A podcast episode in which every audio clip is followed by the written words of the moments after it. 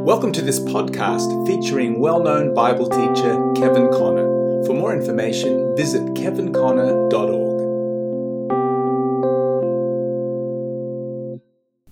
Okay, for our teaching session tonight, let's open up to Genesis chapter 3.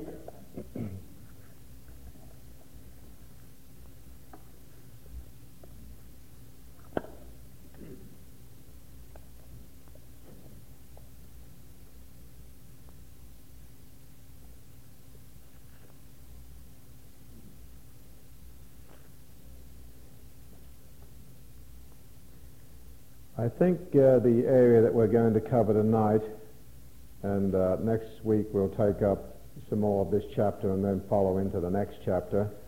But uh, let's take from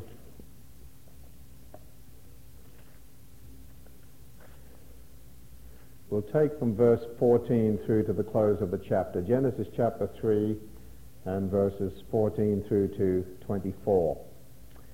And the Lord God said unto the serpent, Because thou hast done this, thou art cursed above all cattle, and above every beast of the field. Upon thy belly shalt thou go, and dust shalt thou eat all the days of thy life. And I will put enmity between thee and the woman, and between thy seed and her seed. It shall bruise thy head, and thou shalt bruise his heel. Unto the woman he said, I will greatly multiply thy sorrow and thy conception. In sorrow shalt thou shalt bring forth children, and thy desire shall be to thy husband, and he shall rule over thee.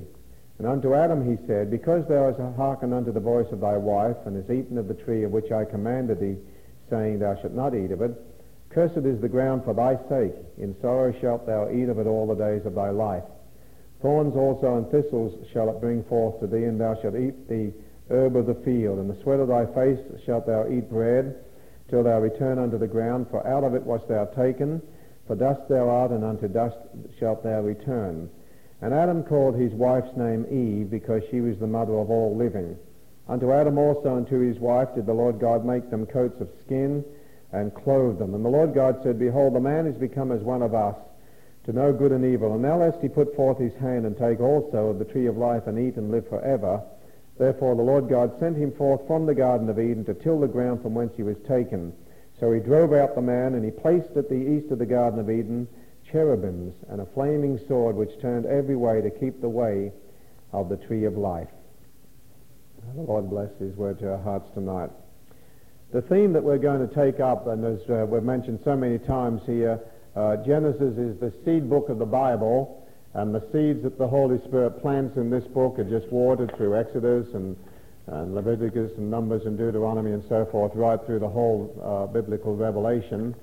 And so the seed that we're going to take up tonight is, is particularly found in verse 24.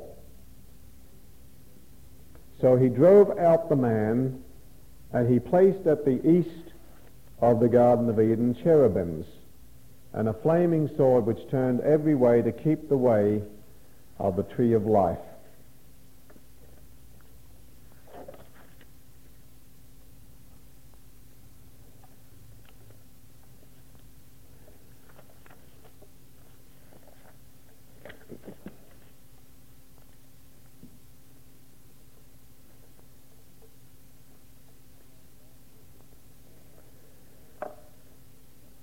Now, last week we particularly covered the, uh, the uh, order in creation, the order in the fall, and then we finished with the six successive steps of Satan undermining the Word of God to bring about the fall. And as I said last week, to get the man and the woman off of the ground of faith and obedience onto the ground of unbelief and disobedience.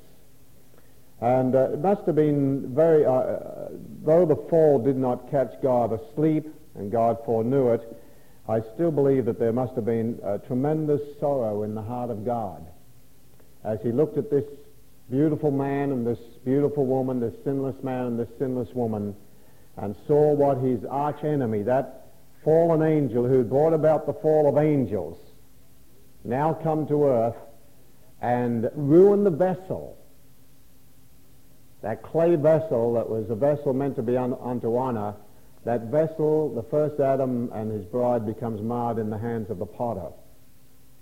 And so now he has to turn around and make it again, a vessel that would be unto honor. And, and now it's not just through creation, but it's through a new creation, through the plan of redemption. So there must have been a tremendous sorrow in the heart of God. Now, as we see in the previous chapters, which, uh, previous verses, which we didn't read, we see how the presence of the Lord, if you'd just like to glance sort of verse 8 onwards there, how the presence of the Lord came uh, walking in the garden in the cool of the evening. And then God called to Adam, said, Where art thou? Adam is full of fear. Sin produces fear. And uh, he hid himself from the presence of the Lord. God asked particular questions about who, who told him he was naked and have you eaten of the tree. And the whole purpose in that briefly is that uh, God wanted Adam to confess his sin. Personally, I believe, as uh, we see from the scripture, that when God created the man and the woman, that they were both naked, and the man and his wife, and were not ashamed. And uh, my own personal belief is that uh, Adam and Eve were clothed with a garment of light. The Bible tells us in Psalm 104, verses 1 and 2, that God himself covers himself with light, a garment of light.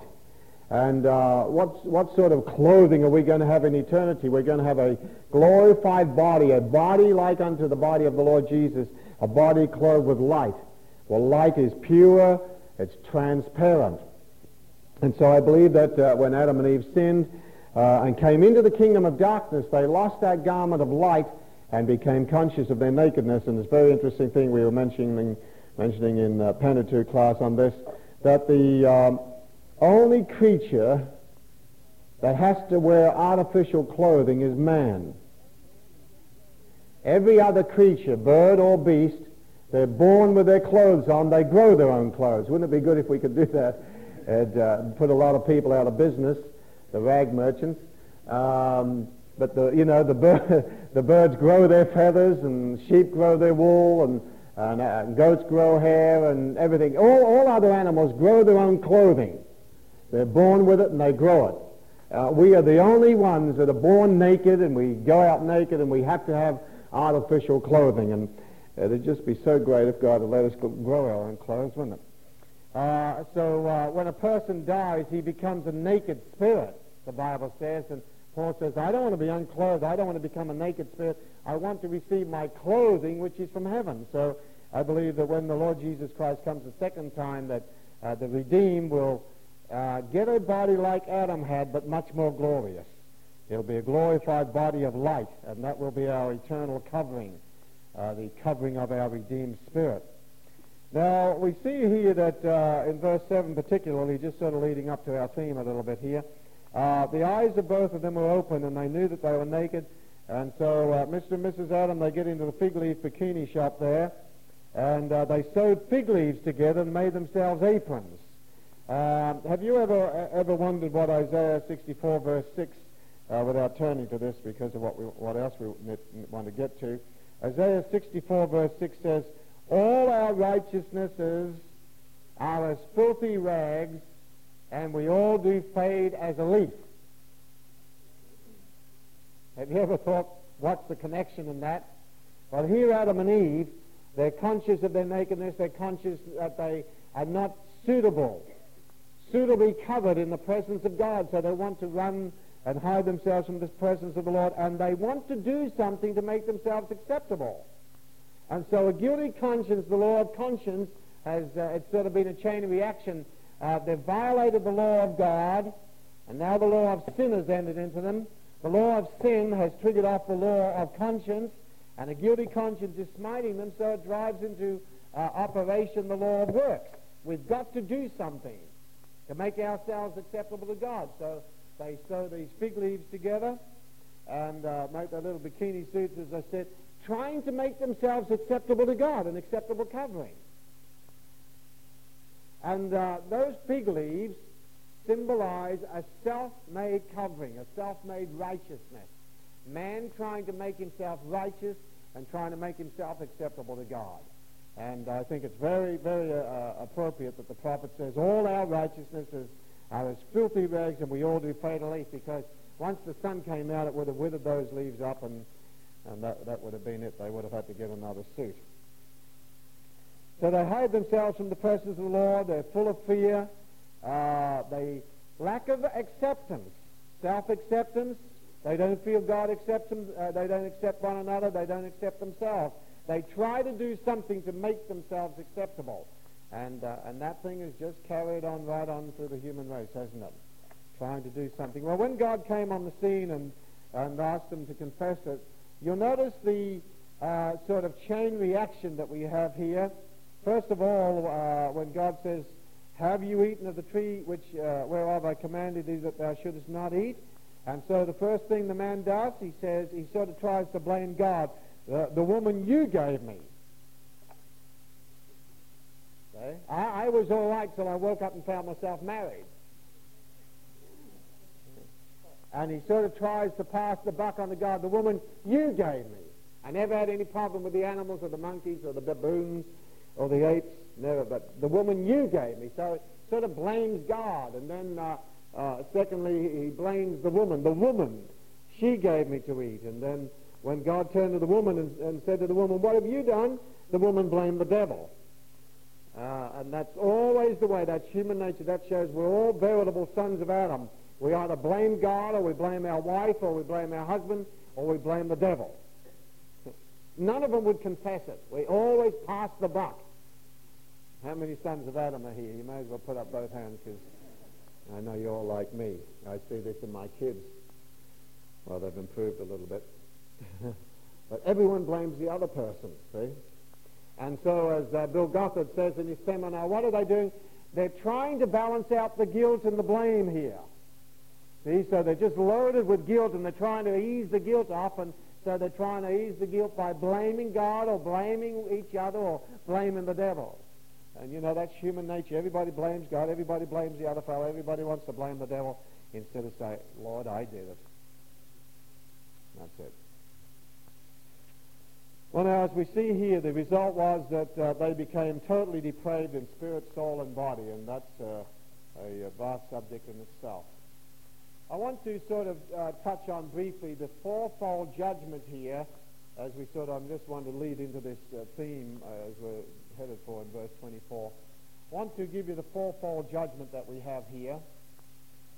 The first uh, judgment, I'll just put it on the board just for a moment. The first judgment we have is in verse 14 to 15, where God puts judgment on the serpent. And he puts an irrevocable curse upon him. And he says to the serpent, the Lord God said unto the serpent, and remember that behind the snake is the snake, behind the serpent is the serpent, so He's not just talking about snakes, I believe, though they are the most fitting symbol in nature of the devil. Uh, he's talking to the serpent, that old serpent, the devil, which we're told of in Revelation chapter 12, uh, that old serpent, the devil, Satan. So he puts an irrevocable curse upon him. He says, Because thou hast done this, thou art cursed above all cattle, and above every beast of the field. Upon thy belly shalt thou go, and dust shalt thou eat all the days of thy life. Then he gives the messianic promise, and we're going to pick up this a little bit next week on the two seed lines there a little bit. Uh, so, uh, an irrevocable curse on the serpent, judgment on the, on the serpent. No chance of reconciliation of the devil here, just an irrevocable curse. Then the second area of judgment we have is found in verse 16. Uh, we have judgment on the woman now. Because there was a reversal of order of creation and now uh, order in the fall, the woman taking the lead here, the Lord puts this, and uh, it's a judgment. And I want you to listen carefully to what we're saying here. Uh, judgment on the woman, and the judgment consists of, in verse 16, I will greatly multiply thy sorrow and thy conception. Uh, in other words, no longer would there be, and I personally don't believe there was, but had it not been through the fall, uh, there would have been painless childbirth.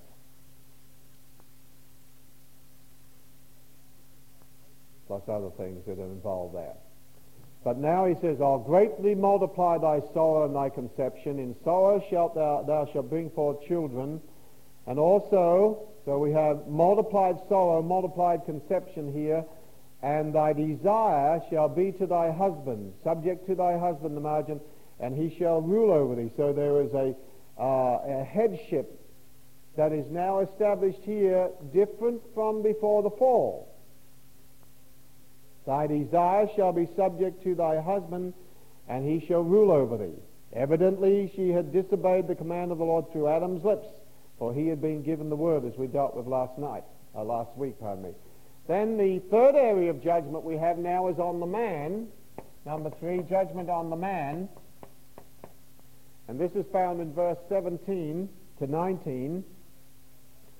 And uh, unto Adam he said, Because you've hearkened unto the voice of thy wife, and has eaten of the, of the tree which I commanded thee, saying, You're not to eat of it. Cursed is the ground for thy sake.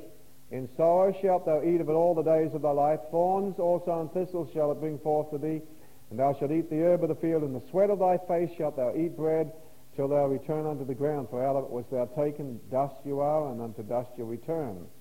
Now, you'll notice God did not curse the man and he did not curse the woman. There's a very important truth here. God did not curse the man and the woman made in his image. He put judgment and discipline on them, but he did not curse the man. We'll be taking up the extension of the curse next week. We'll move on in the next chapter and link it up with this. Uh, so he did not curse Adam and Eve. He cursed the serpent. And then number four, the fourth area of judgment we have here is we have judgment on the earth. There's a curse on the serpent, and there's a curse on the earth, but there was not a curse on the man and the woman. And that's found in verse, uh, verses 17 to 19, which I've just read, that the earth would bring forth thorns and thistles, and uh, he sweated out. So, work now becomes sweaty and hard, not what it was meant to be. Work is not the result of sin, sweat is. God made man to work, not live on the social security and live on my taxes. Parasite. Uh, but sweat was the result of sin. Now we come to just, uh, we'll just touch on briefly on that fourfold judgment. Now we come to what I refer to as the first plan, the first revelation of, of God's plan of redemption. And uh, as we go through this area tonight, which is the bulk of our session tonight, it sort of answers questions like this. Um, why was it Mr. and Mrs. Adam before the fall? How did this name Eve get in there? Because in verse 20, Adam called his wife's name Eve. Uh, is, was Adam saved? Is Adam going to be in heaven? What about all that? Is uh, Eve going to be in heaven? Uh, what we're going to share tonight, I feel, answers questions like that. Now, let's just sort of get the scene that we've got here.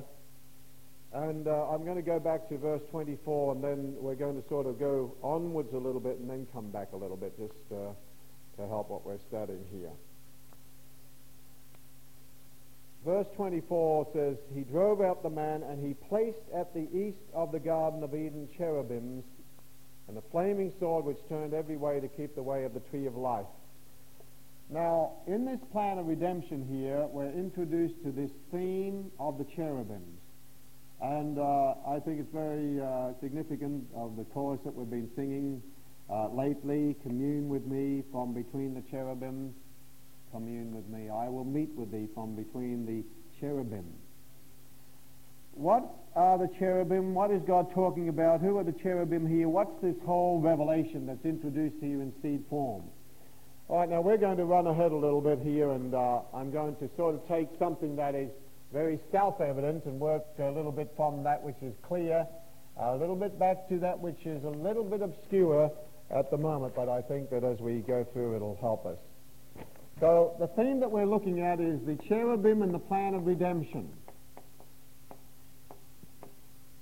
The cherubim.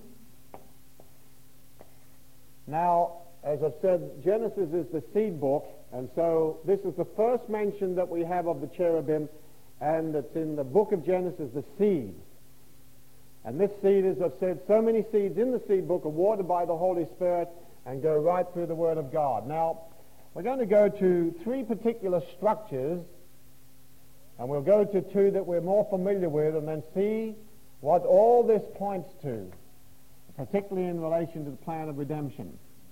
Now, years later, when God chose the nation of Israel, he gave them the revelation of the, what we speak of as the tabernacle of Moses. And in the tabernacle of Moses, the cherubim feature very, very much here. And let's just sort of draw a, a bit of a diagram here. Most of us, I hope, are familiar with this. Most of us, I'm sure. We have the outer court with its brazen altar here, the only place of bloodshed. Then we have the brazen laver, water, washing of water. And then we come into the holy place, and immediately before the veil, we have the altar of incense, and then uh, we have the golden candlestick, and then the table of showbread on the north side. And then within the veil we have the Ark of the Covenant. Now, this whole thing is saturated with the thought of the cherubim. I'll say it uh, without interpreting at the moment. Covering the structure here of boards were the linen curtains and inwrought within the linen curtains were the cherubim and their wings, are blue and purple and scarlet and gold in the fine linen curtains.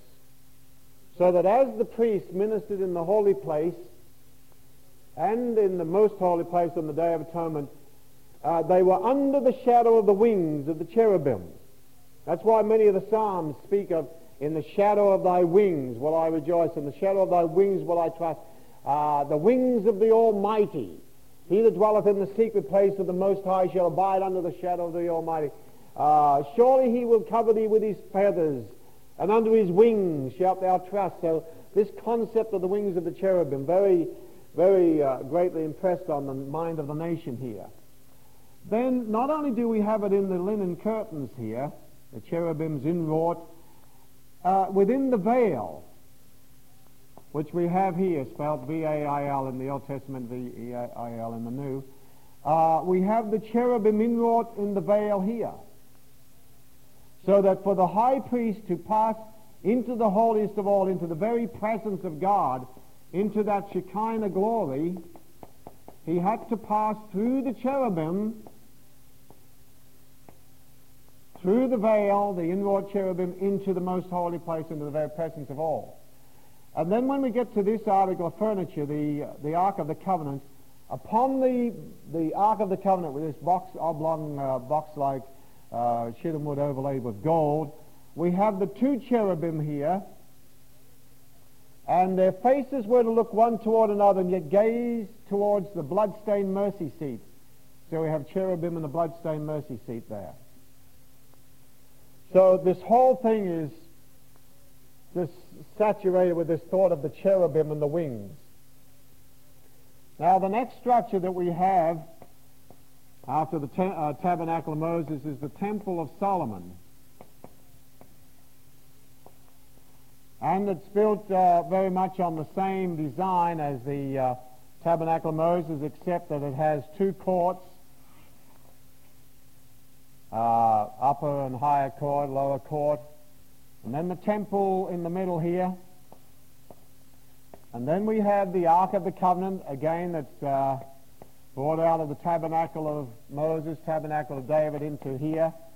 And then the altar of incense. And then we have ten candlesticks, ten tables of showbread, five on, on each side.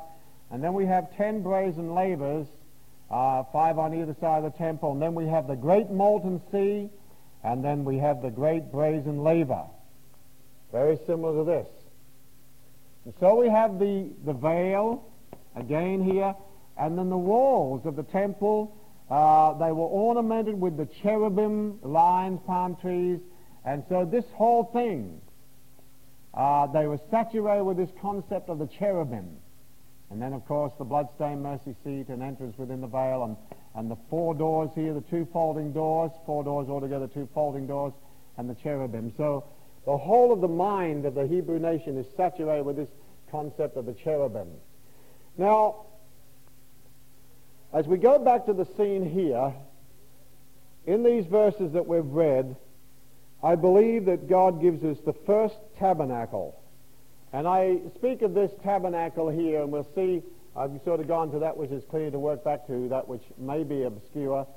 But I refer to this as the tabernacle of Eden. It's the first tabernacle before the tabernacle of Moses, before the temple of Solomon, which were just larger structures incorporating what was in here and more. Temple of Solomon incorporated this, it incorporated this, this incorporated this, but this incorporated this and more.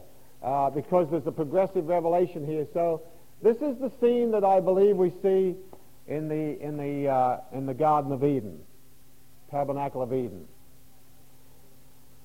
We have, now that man has partaken of the tree of the knowledge of good and evil, we have here the tree of eternal life.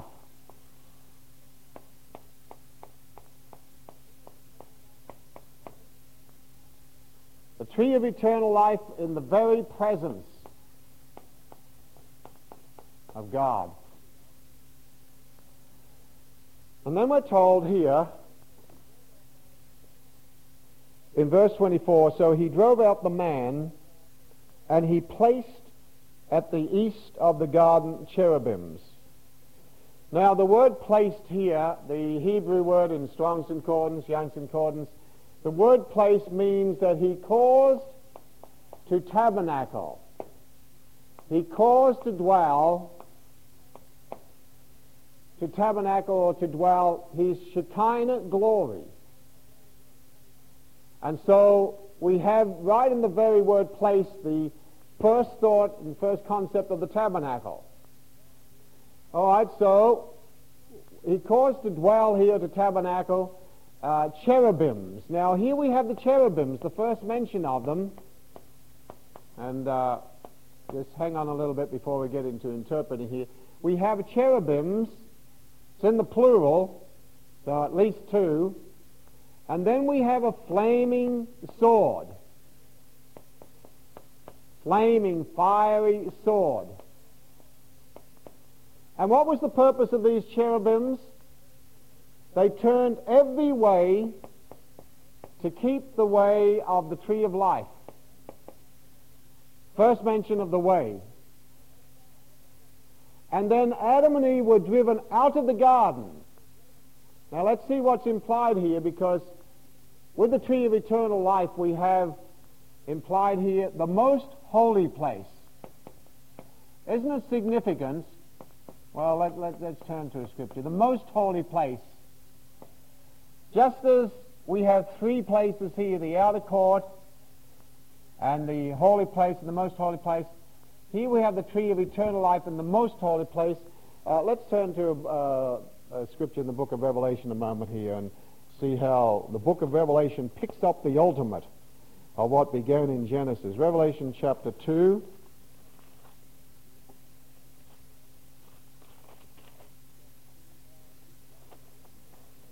Revelation chapter 2. Now, he's writing to the first church who has left, its first love, and he's calling it to return to do the first works Revelation 2 verse 4. You've left your first love. Not lost your first love. Left it. Many people say, oh, I've lost my first love. No, left your first love. If you lost it, you might be able to know where to find it, but when you've left it. And he says, remember from whence thou art fallen. Now Adam and Eve fell from their first love. Repent and do the first works. Ephesus itself was called the first of the cities. And now to the first of the cities, Ephesus, that's left its first love, and he calls it to return to the first works. He says in verse 7, the first promise, He that hath an ear, let him hear what the Spirit saith unto the churches. To him that overcomes will I give to eat of the tree of life, which is where? In the midst of the paradise. Now where is paradise? What does the Bible say? Not what tradition says. Where's paradise? Is paradise down or up?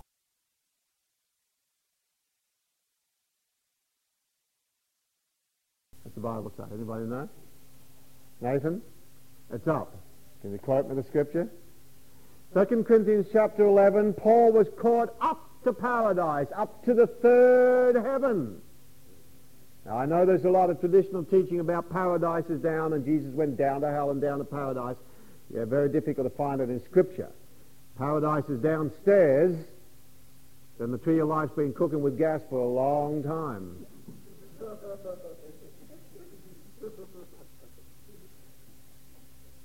And I don't want any cooked fruit. Not from down there, thank you. Amen? so that's just a good old traditional teaching that you need to root out.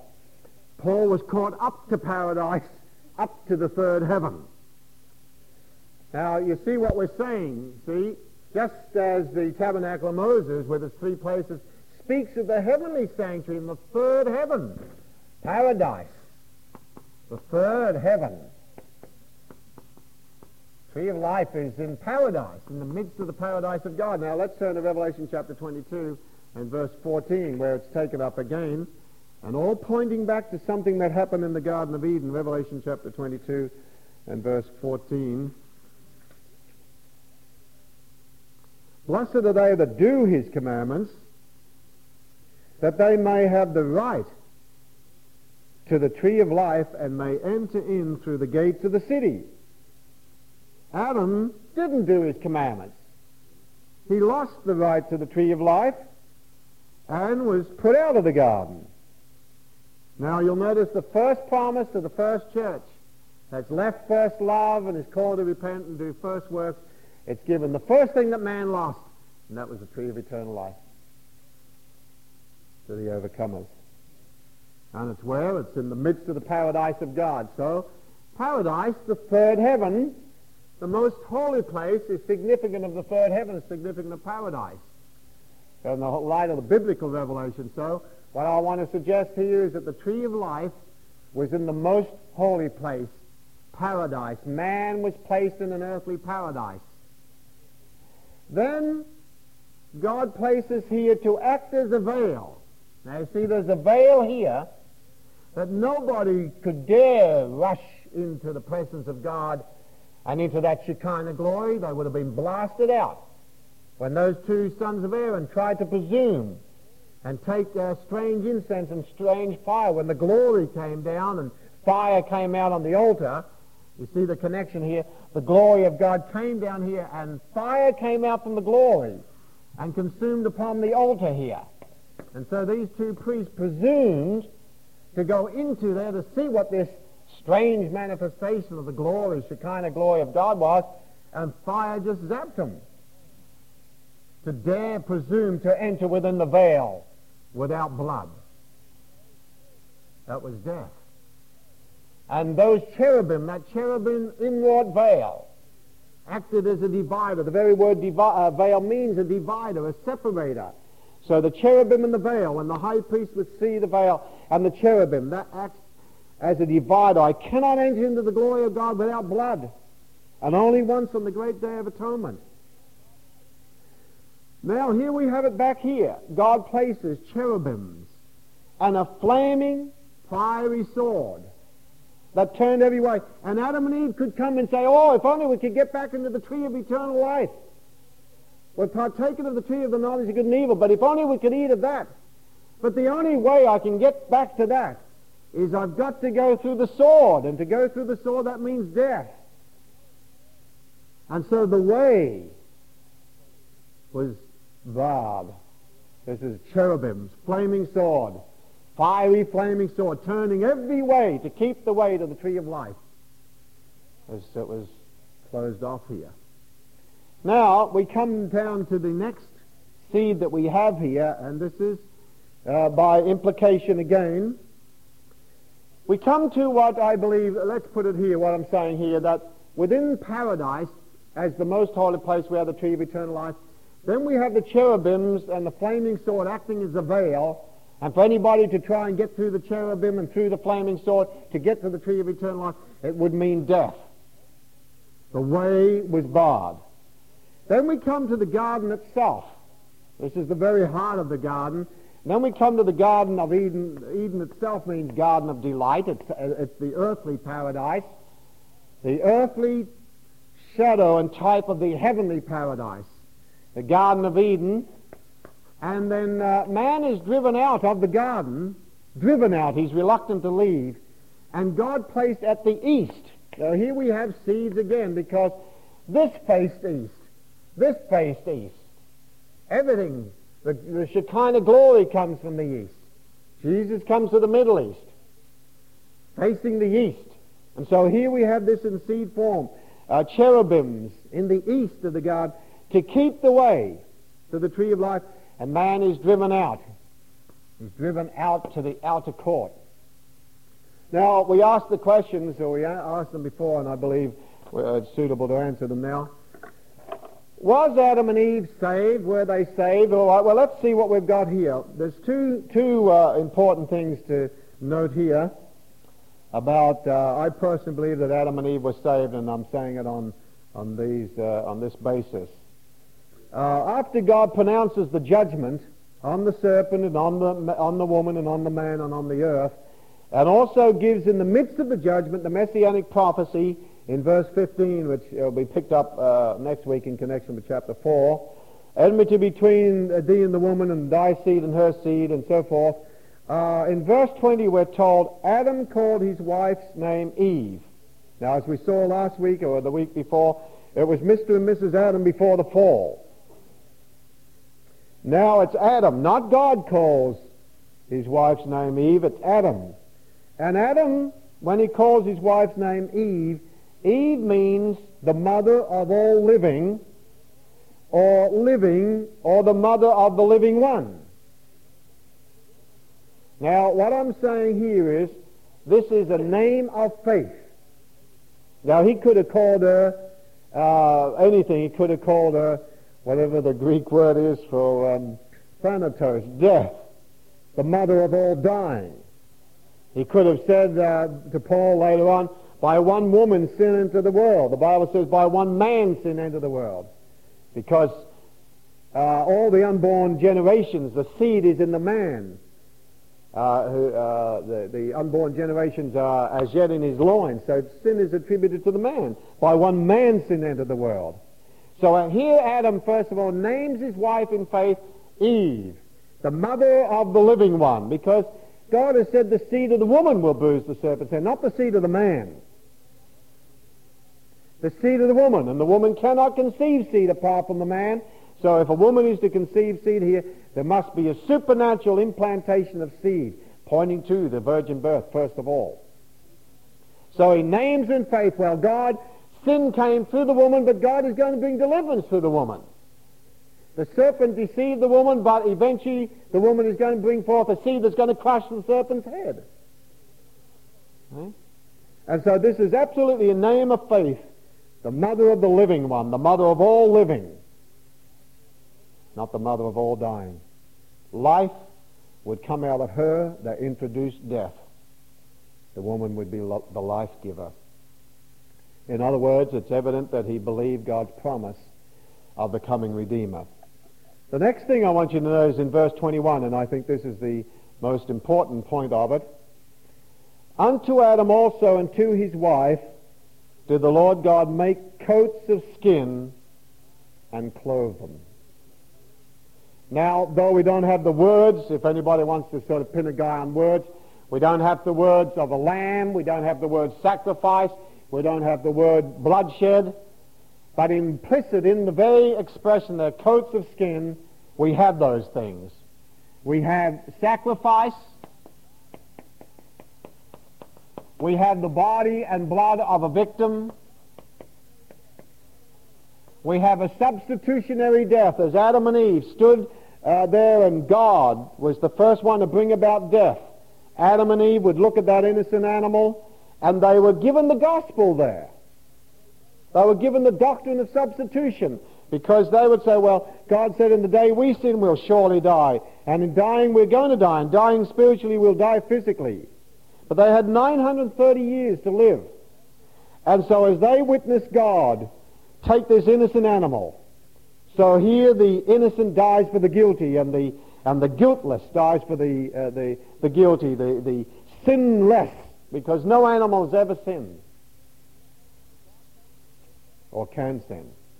So God takes a sinless animal to die for the sinful. And so as they witness that, they witnessed the first gospel substitution through the body and blood of an innocent victim. The doctrine of substitution. Christ died in my stead. That was the gospel. Christ died in my stead. Now, I want you to go over to a very interesting point. We'll come back to this in a moment. Let's turn to Leviticus chapter 7, I think it is. Leviticus 7.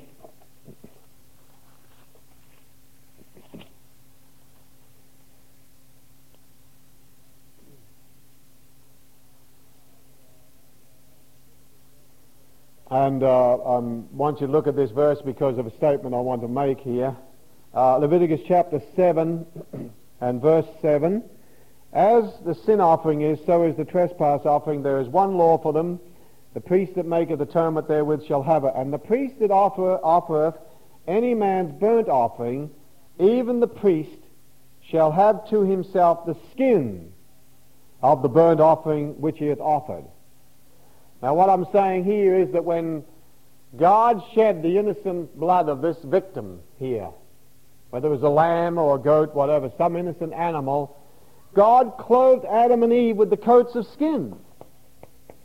And you see, in the burnt offering, all of the burnt offering was burned on the altar. The whole thing was given to God. The only thing that man got was the coat of skin that was given to the priest. And here Adam and Eve are constituted priests they begin the patriarchal priesthood. And so you see Adam and Noah and Abraham and Isaac and Jacob all in priestly ministry in the patriarchal priesthood before ever the Aaronic priesthood was given, before ever the Melchizedek priesthood was given. There was patriarchal priesthood, the head of the house. He was husband, head, father, priest, prophet, king in his role. So here they are clothed in the coats of skin. Now to me this is one of the greatest proofs that Adam and Eve are saved and they'll be in heaven because they could have said to God, listen God, we don't like this blood religion, this slaughterhouse religion. We've got our lovely uh, fig leaf bikini suits. Look how green they are, and the different shades of green. Aren't they pretty? But to be clothed in the death of another, we don't like it.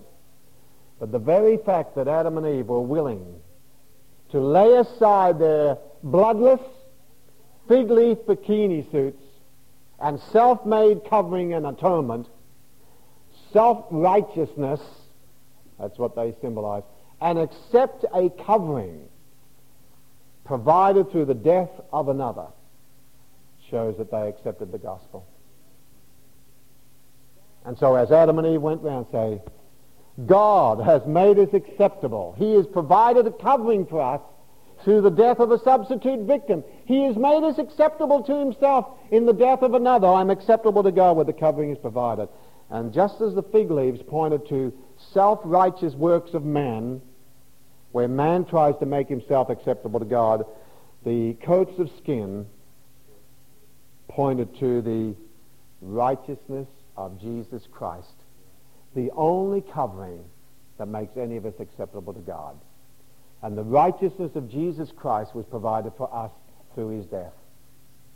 He's our substitute victim. How many glad for that covering provided through the death of Jesus Christ? It's not a bloodless covering. It cost his blood.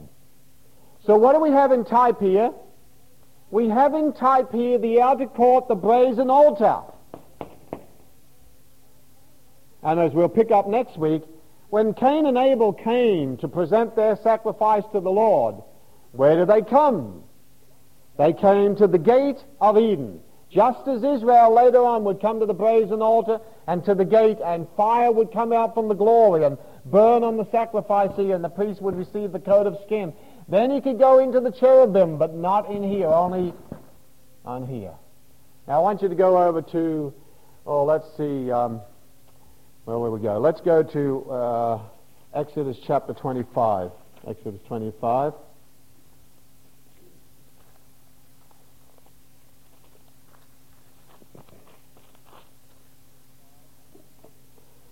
Exodus 25.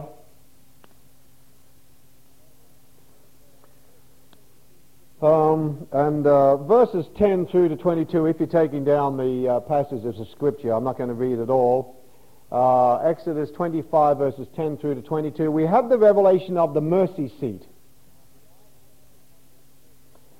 Uh, the Ark of the Covenant and the mercy seat. The thing I want you to note here is verse 18, or verse 17, pardon me. And thou shalt make a mercy seat of pure gold. Two cubits and a half shall be the length thereof, a cubit and a half the breadth thereof and thou shalt make two cherubims of gold, of beaten work shalt thou make them in the two ends of the mercy seat. Make one cherub on the one end and the other cherub on the other end. Even of the mercy seat shall you make the cherubims on the two ends thereof. And this, this uh, language to me is so beautiful.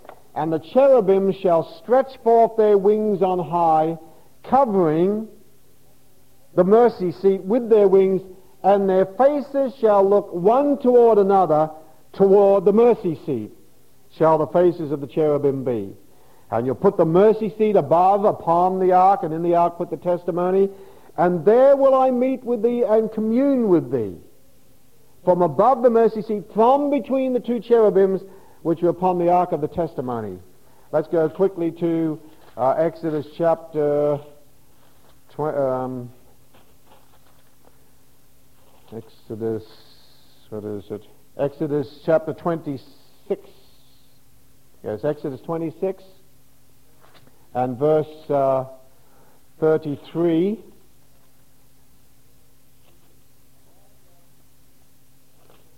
And thou shalt, uh, verse 31, uh, wait a bit, where am I? Yeah, 31, I'm sorry. Exodus 26, verse 31. And thou shalt make a veil of blue, purple, scarlet, fine twined linen of cunning work. With cherubim shall it be made. And thou shalt hang it upon four pillars of shittim wood overlaid with gold. Their hooks shall be of gold upon the four sockets of silver. All right, now let's pick this up and then we're going to go to the New Testament here.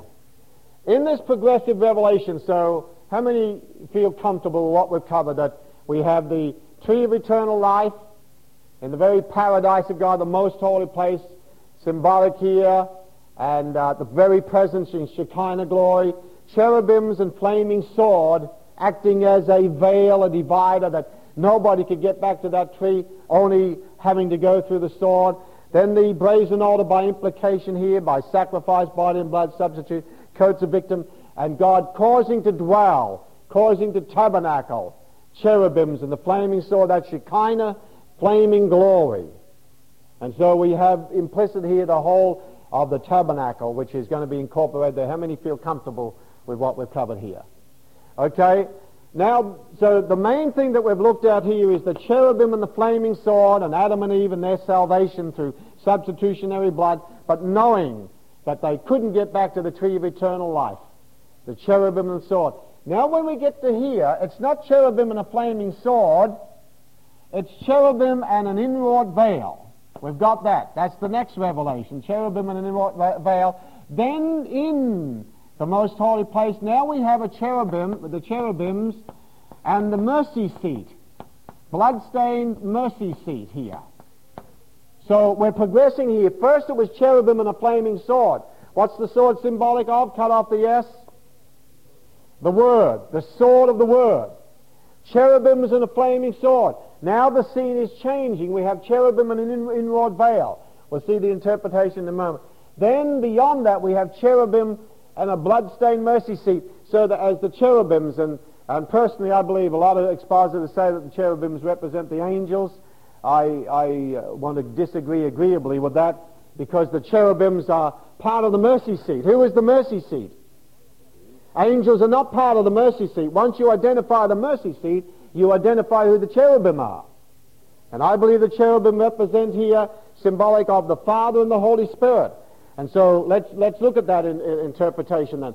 Here, the two cherubim, one on one end, one on the other end, look, their faces look one toward another, and yet they look toward the mercy seat. Now, the angels are not part of the mercy seat because it's all to be made out of one piece of gold. One piece of gold, one God, yet fashioned into a triunity. So here I believe we have symbolized the Father and the Holy Spirit. Their faces looking one toward another, and yet gazing with satisfaction upon a blood-stained mercy seat. When I see the blood, I will pass over you. Only the Godhead are involved and one with and part of the Lord Jesus Christ as our salvation. Now, how did blood get on the mercy seat? Someone has been through the sword.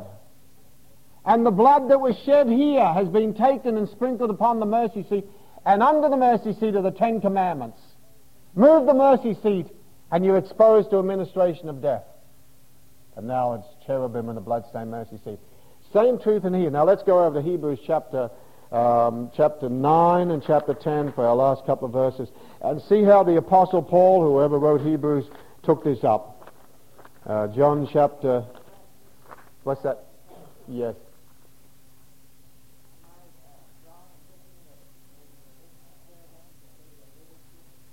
Uh, no, I personally believe they were living creatures, yes. Uh, yes, I personally believe, oh, I get off on little tangents here. I personally believe that the cherubim represent the Godhead and eventually redeemed man. And that's a pretty wild statement without proving it. But I believe that. I don't believe they represent angels. Most expositors do. And that's, that's their privilege, like it's my privilege, isn't it? I'll be kind to them if they'll be kind to me.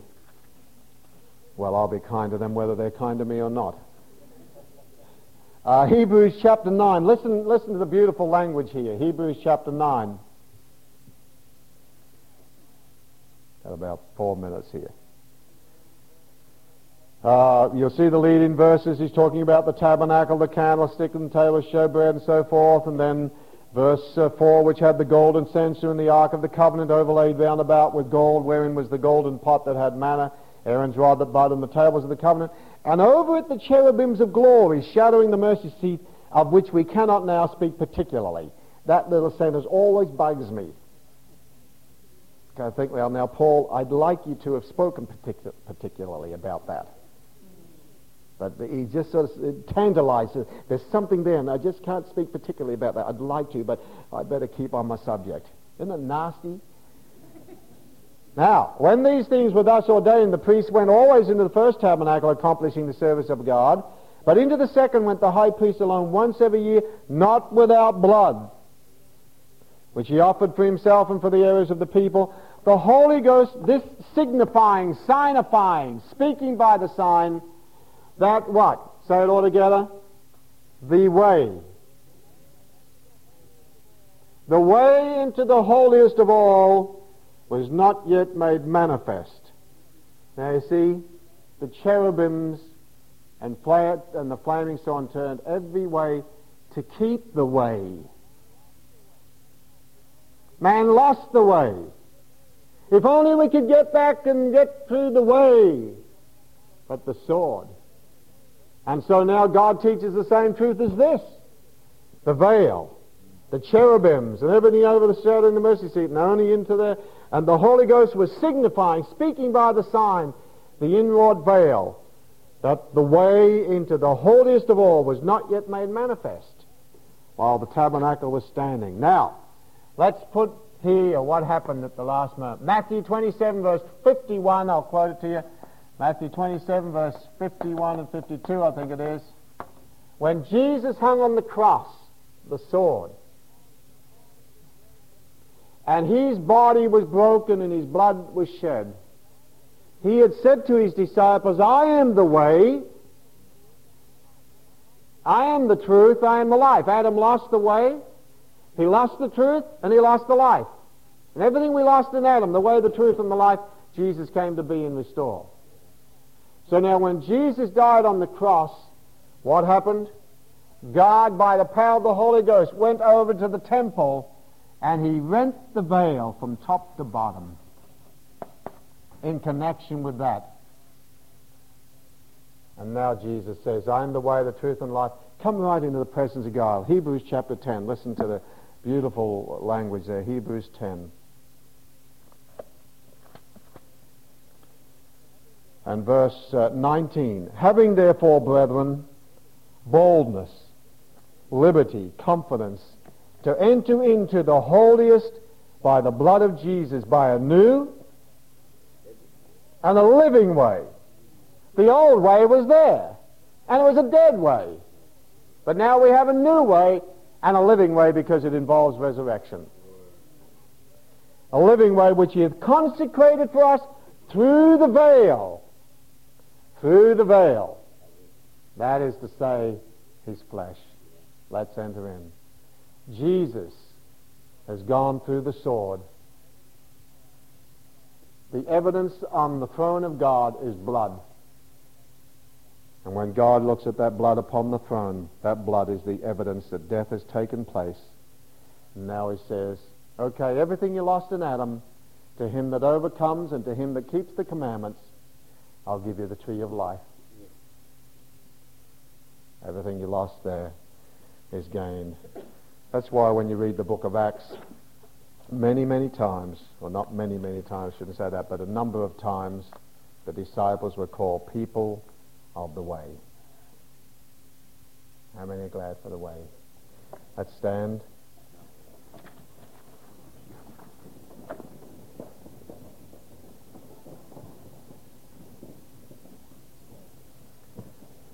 Father, we just thank thee once again for the privilege of being in thy presence. You've said, Lord, that man shall not live by bread alone, but by every word that proceeds out of the mouth of God. We thank thee, Father, that you sent your blessed Son to be everything to us that we lost in Adam. Yeah. And that Jesus is the way and the truth and the life. And that we are people of the way. And that tonight we can stand in thy presence with boldness and confidence and liberty. We can enter into the holiest of all, into the most holy place by a new and living way, even the crucified buried, resurrected, ascended, and glorified Son of God. Help us to live like people of the way. Help us to live like people of the truth. Help us to live people of the life. Just pray you'll help us to feed upon this and feed our souls upon the living bread, the living word, which came down from heaven. And we give you all the praise in Jesus' wonderful name. And everybody said amen.